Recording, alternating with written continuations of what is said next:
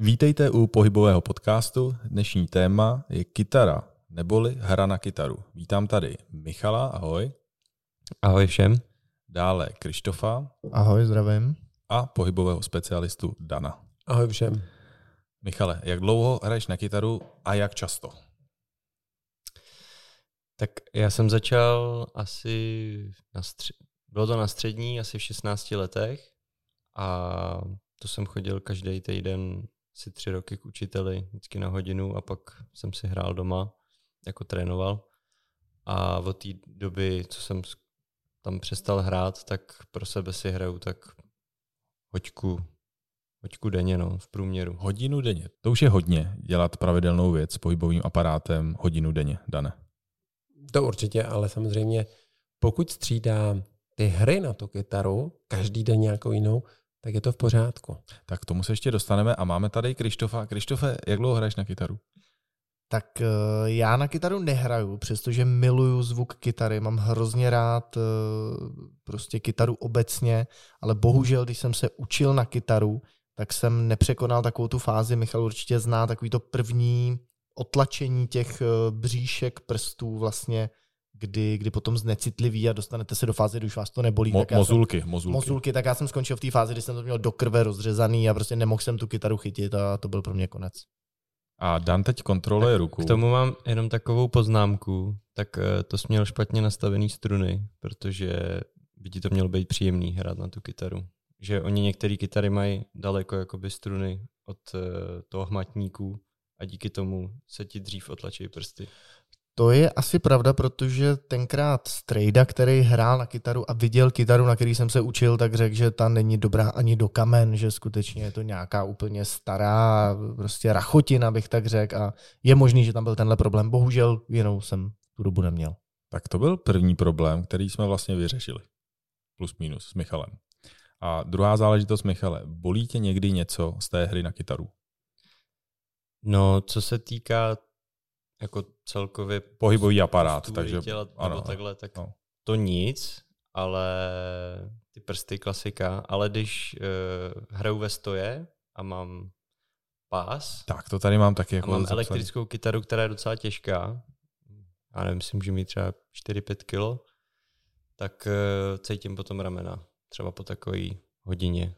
A samozřejmě vždycky to máš úplně stejně, ten pás, logicky, že hraješ na stejnou stranu no. samozřejmě a hodinu v kuse prostě do toho smažíš. A stojíš asi oholí u toho, nebo nejseš asi úplně narovnaný logicky, protože ty kytaristi... No, snažím se držet se nějak jako rovně, ale samozřejmě nehlídáš si to furt a taky se jakoby ohejbáš. A koukáš a díváš se vlastně na hmatník? Jmenuje se to tak? Většinou ne. Ne, nekoukáš. Už jedeš prostě jako, jako no, profi. Záleží, jako když to mám nacvičený, tak eh, se nekoukám, ale když je to něco, co třeba si jen tak zkouším, tak na to koukám. Tak Dane, co si o tom myslíš, o tom pohybu, o tom přístupu k tomu? No tak hra na kytaru je samostatná jako kdyby část rehabilitace, která se třeba v Německu učí. Tam jsou přímo specialisté, kteří vlastně mají rozdělený hudebníky ve všech filharmoniích a ve všech těch koncertních jako kdyby partií mají, takže jsou specialisté na housle, na kytary a tak dále. Když jsme se bavili jednou právě s odborníkem na kytary, tak vždycky říkal, zpamatuj si jednu věc, Vždycky se toho kytaristy zeptají, na jakou kytaru hraje, jak často, jak dlouho a jestli pohybuje nohama. Ano. Takhle, ty, jako... tyhle ano. hosty máme nejradši. ano. ne, tak uh, jak často, tak to už jsme zmiňovali, tak Jasně. hodinu denně v průměru, jo, neříkám, že to je což každý samozřejmě, den. Což samozřejmě pro amatérského hráče je plus minus v pořádku, protože když máte potom profesionály, se kterými jsem třeba pracoval, tak to jsou třeba tři, čtyři, až ale třeba šest hodin na tu kytaru, kdy vlastně oni se učí je to všechny tak. ty partie, ale samozřejmě to zase podle toho, jaký ten typ ty, té hry je. Jestli je to elektrická kytara, jestli to je třeba rock, nebo jestli je to v úzovkách španělské rytmy a sedíte tam jako kdyby na španělskou kytaru, na tu klasiku, tak je to zase úplně v něčem jiném. Takže musíte vždycky jako kdyby rozhodnout, jestli člověk u toho stojí nebo sedí a jestli právě hýbe těma nohama. Takže Michal u toho stojí určitě. Je to různý, někdy sedím, někdy stojím, takže je to spíš, jak se mi jako chce. Když, když mám rokovou náladu, tak stojím a samozřejmě taky si do toho Klepeš jednou stejnou nohou vždycky. Jo, Jo. myslím, že levou si do toho klepu. Vždycky. Nebo pravou? Pravou, Pravou. pravou. A A krční páteř hlavou si jedeš do rytmu. tak nějak celým tělem.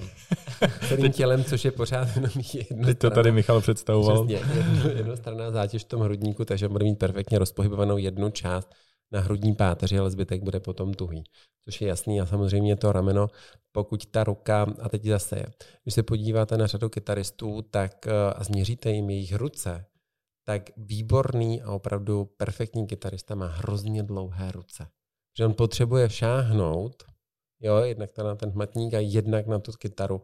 Takže ty lidi mají neskutečně dlouhé ruce a samozřejmě prsty. Když máte krátké prsty, tak nemůžete uhrát vůbec nic, tak prostě hold kytaru nemůžete jako dělat. I když se vám líbí, tak to nejde, ale samozřejmě jako když, když to budeš řekla, já jsem se mu podíval na ty ruce, tak on má hrozně krátké prsty a má poslední článek hrozně moc jako krátký. Takže v tu ránu on tam prostě nedošáhne. Ty tady měří ruce, jo, jako má je krátké, nemá ten článek dlouhý, tak v tu ránu je tam prostě potom problém. Takže to je jedna věc. Potřebujete délku těch rukou, protože většina těch kytaristů, těch amatérů, jak já říkám v takovou tu poučku, ta ruka jde k té kytaře, ne kytara k tobě. Jo, takže ty musíš tu ruku natáhnout, aby si šel k té kytaře. A někteří vlastně nenatáhnou tu ruku, tak tam jdou i celým ramenem. A v tu ráno vlastně vzniká potom blok třeba na té oblasti krční páteře. Mhm. Je, je, nebo no, povídej Michale. No, já bych se chtěl jenom Dana zeptat, uh, protože jako z hraní z kytary vím, že jsou dvě takové standardní po, uh, polohy držení té kytary. Jedno je klasika na stehně, taková ta táborovka, Táborovka, u ohně. přesně tak. A pak je takový ten jakoby správný styl toho hraní, ten, jak se hraje vlastně na španělku a to je, že si kytaru strčíš mezi nohy a vlastně krk máš Směrem vzhůru. směrem vzhůru, přesně Ale tak. když jdeš vlastně na Španělku, takže táborák ten je jasný. Tam prostě nohy máš vedle sebe, otevřené a prostě brnkáš to tam a ty se otočíš té kytaře. Na tu Španělku, na tu klasiku je vlastně to, že opravdu ta kytara jde směrem vzhůru, ale tam je další podmínka, že vlastně nohu máš na podstavci. Že vlastně máš takový schůdek, kde vlastně máš tu nohu výš. A už je to trošičku problém u těch kytaristů, protože pokud se koleno dostane výš, než mají kečelní kloub, tak vzniká útlak právě v té oblasti kečelního kloubu. Jo, takže potom je vlastně problém, že tam ten útlak potom třeba může způsobit v budoucnu artrózu nebo problém vůbec schůzí a tak dál a tak dál. Takže říkáš, že ten schůdek je jako k ničemu, co se týče No to není, to je fyziologie. právě, to, fyziologie, to je vymyšleno tak, aby ta kytara dobře zněla, protože právě to, jak ty opřeš zase o tu partii té nohy, tak ta kytara má jiný zvuk. Takže ono je to jako pozitivní, ale samozřejmě pro toho člověka, pokud tak dlouhodobě je tam obrovský problém. A právě proto třeba v Německu existují ty celé sítě těch rehabilitačních jako pracovníků, fyzioterapeutů, kteří s těma lidma pracují a vlastně oni je učí jakoby v rámci toho tréninku dát zase jiný ten pohyb právě mm-hmm. pro tu dolní končetinu třeba. To je třeba v tom sedě. No? Jako teď jsem vás tady poslouchal a říkal jsem si, že opravdu je to jako nepříjemně jednostranná záležitost, protože jako za mě, když jsem dřív hrával, tak eh, jako obzvlášť, když se člověk učí, což se tady několikrát řeklo, tak tam neustále tím krkem, tou hlavou hledá člověk, kam dát ten prst a tak dále. A ty už to teda zmínil, ale moje, moje otázka bylo, co s tím dělat proti, jako ten pohyb. Nebudu říkat slovo kompenzace, protože to tady nepoužíváme v těchto podcastech. Uh, to znamená vyhledat opravdu nebo jako správně cvičit, aby... Připravit se na to, protože jako dobrý učitel, tak eh, který vás povede v té hře na toho kytaru, nebo když vezmu dobrý učitel, dobrý starý učitel, tak vás vždycky první rozpohybuje. A Mhm. to je velice důležité, že vám vlastně rozpohybuje to tělo, než vám tu kytaru do té ruky dá. Protože tam je důležité to, zase jsme u toho jakoby rozcvičení, ale to je strašně důležité právě, aby vám to znělo a abyste vlastně dobře fungovali, aby se si hlavně neublížili. Což bohužel teď eh, jako kdyby v tom řešení těch hudebních jako škol moc už se třeba nedělá. Ať to vezmete jakýkoliv hudební nástroj. Michale, jak u tebe tvé učení? Rozcvičoval jsi se prsty, Eh, ruce? Mě k tomu akorát napadá ne přímo rozcvičování, ale mě uh, učil učitel, abych byl u toho jako uvolněný a ještě mi ukazoval, že to takhle dělají ty kytaroví virtuózové, že vlastně, když jsem měl tu španělku uh, vlastně mezi nohama, ale nebyl to takový ten španělský styl, že krk je vzhůru, ale jakoby normálně, já nevím, jak to nazvat. Ano, prostě Michal, Michal šel doleva. Pro posluchače Snažím Michal se to tady, tady ukázat, tak, ale předvádí to tady. zvuk to neumí. A tak právě říkal, že na začátku je dobrý se jakoby převalit přes tu kytaru a úplně uvolnit všechny eh, prsty nebo jakoby ty, ty horní končetiny, úplně se jako uvolnit a potom ta hra je jakoby mnohem plynulejší a celkově ten člověk nemá se prostě hrát v křeči. No. Hmm, a vlastně to je jako téměř... Ale nevím, jestli to navazuje konkrétně na no, to. podle mě to, to navazuje to maximálně, protože vlastně téměř před každým sportem je dobré to zabalení plus minus a to, já cítím, že to je velice podobné. To je přesně ono. Tam právě, když jsi jako dítě a učíš se jako dítě nebo i jako puberták, tak uh, tam aktivita svalová je trošičku jiná, než už když bychom se učili jako dospělí. Když se učí dítě hrát na jakýkoliv hudební nástroj, tak to dítě to jinak fixuje, protože má jiná svalové napětí a nemá v uvozovkách, bych to řekl, tím vývojem už třeba poškozené třeba klouby, nebo nejsou tolik opotřebovány. A čím jsme starší, tak tím víc musíte jako kdyby rozcvičovat. Protože ten pohyb tam není daný. Samozřejmě, když je to virtuos, tak eh, ať si vezmete jakéhokoliv virtuóza, tak on vezme tu kytaru a kdykoliv na ní zahraje. Ale když se podíváte i na ty nejlepší kytaristy jako světové, světového formátu, tak když se na ní podíváte, tak to jsou neskutečně jako fit lidi. A to, to je, je pravda. To je neskutečný. To oni vlastně šlachovití. Šlachovití. A to je vlastně, kdy oni opravdu ale držou, jako ono se to nezdá. Oni vám ze začátku, ano, ve 30 jsou třeba na drogách, hodně holdují alkoholu. Stane se. A to je jako, to, to, to asi patří k tomu, k tomu umění, ale potom jako jsou to lidé, kteří jako musí neskutečně cvičit. A on vám každý prostě ten kytarista řekne, že on dře. I k nám chodí kytarista velice známý a ten prostě neskutečně dře, co se týká té fyzické aktivity, aby potom ustál ty koncerty. Při té hře na tu kytaru. Jo, já věřím. Že ona hodina je sice fajn, ale když máte odehrát tříhodinový koncert pro obrovskou jako halu, ať je to Lucerna, ať je to třeba O2 Arena, tak v tu ráno tam potřebujete obrovskou jako kondiče.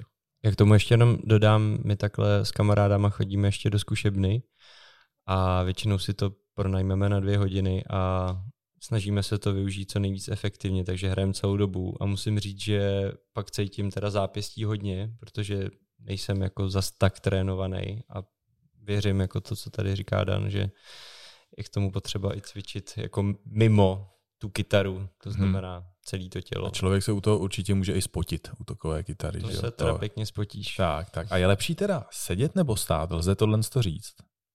To nelze, to nelze. nelze. To je podle toho, jak ty potřebuješ eh, ty prožitky dát do té kytary. Jako samozřejmě asi rok nebudeš rád sedět, protože to ti nepůjde. Jasně. Jo, a asi když stojíš, tak se zase musíme uvědomit to základní nastavení. Ono, jako ty kytaristi toho světového formátu, když se podíváte na jejich posturu, tak eh, to není úplně dokonalost. Ale pro tu hru v tu danou chvíli je to velice důležitá, ta postura, ta je třeba skroucená trošku, ale on ví potom, jak se má narovnat a jak vlastně má ten trénink po tom odehraném koncertu vlastně dál dodělat, aby vlastně zůstal, aby byl vlastně fit. Protože když si vezmete na tom západě, když jsem se bavil s těma eh, rehabkama, s těma fyzioterapeutama, tak vám řeknou prostě, jako když ten hudebník nebude fit, tak ho nahradí další. Hmm. A to jako, oni se na to dbají a opravdu ta fyzioterapie těch hudebníků, ať to jsou právě kytaristi, je obrovská. Nejsou to jenom kytaristi, jsou to klavíristi a tak dále, a tak dále. Krištofe, tentokrát spíše jako jenom posluchač seš tady. Ale co si o to myslíš? O takové hře na kytaru, jak může být i malinko třeba zajímavá, když se nad tím člověk zamyslí v rámci pohybového aparátu? Ne, je to, je to obrovsky zajímavý a já bych si nikdy by mě vlastně nenapadlo, že, že je to i o nějaký rozcvičce a o obecně nějakým cvičení udržování v kondici, protože když si představím kytaristu, tak je to přesně člověk, který sedí u táboráku a drnká na kytaru, tak bych jako řekl pohoda a zajímal by mě právě, jaký ty cviky, třeba to, co tady říkal Michal, co dělat k tomu, aby po dvouhodinovém hraní tě nebolelo zápěstí, nebo prostě jak se udržet eh, v kondici právě pro tu kytaru. Tak to je právě celý jako komplex, to nejde jenom jako vytrhnout jako nějakou tu část, ale co je pro, jako kdyby především pro hudebníka důležité, aby ty svaly měl uvolněné, to říkal právě Michal. A k tomu uvolnění potřebujete neskutečnou práci. Protože hrát v křeči to vás vede ještě do větší jako bolesti, což je prvotní aspekt. Takže ten hráč, ať je to kytara, housle nebo cokoliv, musí být prostě neskutečně uvolněný. Jo, takže to je prvotní. A do toho uvolnění ale samozřejmě je to, že když nebude trénovaný, tak se bude dostávat do obrovských jako problémů. Ať je to třeba zápěstí. To, že Michal hraje dvě hodiny a bolí ho zápěstí, je vlastně dysfunkce jeho jako kdyby ramenního kloubu. To není problém toho zápěstí. To jde prostě z ramene z lopatky, která není prostě stabilní. Jo, teď tam sedí tady a padá mu levá lopatka prostě dolů, protože on je takhle naučený a vlastně zbytečně utlačuje potom samozřejmě ten systém té celé horní končetiny. Takže ono se to potom odehraje v tom, v tom zápěstí. Michale, něco závěrem by si dodal pocity? Já jsem překvapený, že mi padá výromeno. to se tady často stává, že jako hosté jsou překvapení. To můžu potvrdit teda. Já jako... Ano, ano, Krištof tady byl s námi na, na podcasty golf a lyžování, takže doporučujeme najít a pustit. A v každém podcastu jsem se dozvěděl, že mi něco, něco nového. padá nebo, nebo něco nemám ideálně. Něco nefunguje. Něco nefunguje. Já bych se jenom ještě vrátil k tomu držení té kytary, protože uh, my jsme se bavili že o tom držení u toho táboráku a pak uh, to španělský držení. To, tu klasiku. Tu klasiku. Tak u toho táboráku uh, co bys jako řekl, že je pro ten pohybový aparát jako lepší? Jaký to držení? Jestli ta španělka, anebo já nevím, jestli to zaznělo, ale myslím, že ne. Jako celkově je španělka lepší než ten táborák, ale u toho táboráku, jestli hraješ jednou za rok, 4-5 hodin, tak jo, to jasný. není problém. Jo, ale v té španělce se trošičku na rotovaní, když to u toho táboráku ta rotace je velká, ale zase v tom, v tom měřítku jako té komplexnosti a častosti tak je daleko větší potom problém hmm. samozřejmě ta Španělka, protože tam je ten problém, protože to hrajete denodenně. Takže kdybyste hráli u toho táboráku několik eh, hodin každý den, tak by vás to taky odrovnalo. Hmm. Tam je důležité, a zase jsme u toho nejdůležitějšího pro hru na hudební nástroj, je vaše periferní vidění. Protože očí. zase jsme u těch očí. Ne, ne, ale pozor, posluchači neví, že zase jsme u těch očí, protože když si poslechnete podcast Golf a lyže, lyžování, tak zjistíte, že oči jsou velice důležité pro tyto sporty a mimo jiné i pro hru na kytaru. Pro tu hru. A to není jen na kytaru, protože vlastně, když se učíte, tak pořád na to koukáte. A když se podíváte, jako je periferní vidění mají umělci, jako kdyby opravdu hráč jako profíci, ať to jsou kytaristé nebo filharmonici, tak oni mají obrovský rozsah v periferním vidění, že vlastně on vůbec nemusí kontrolovat, co dělá, protože to oko to zabírá samo.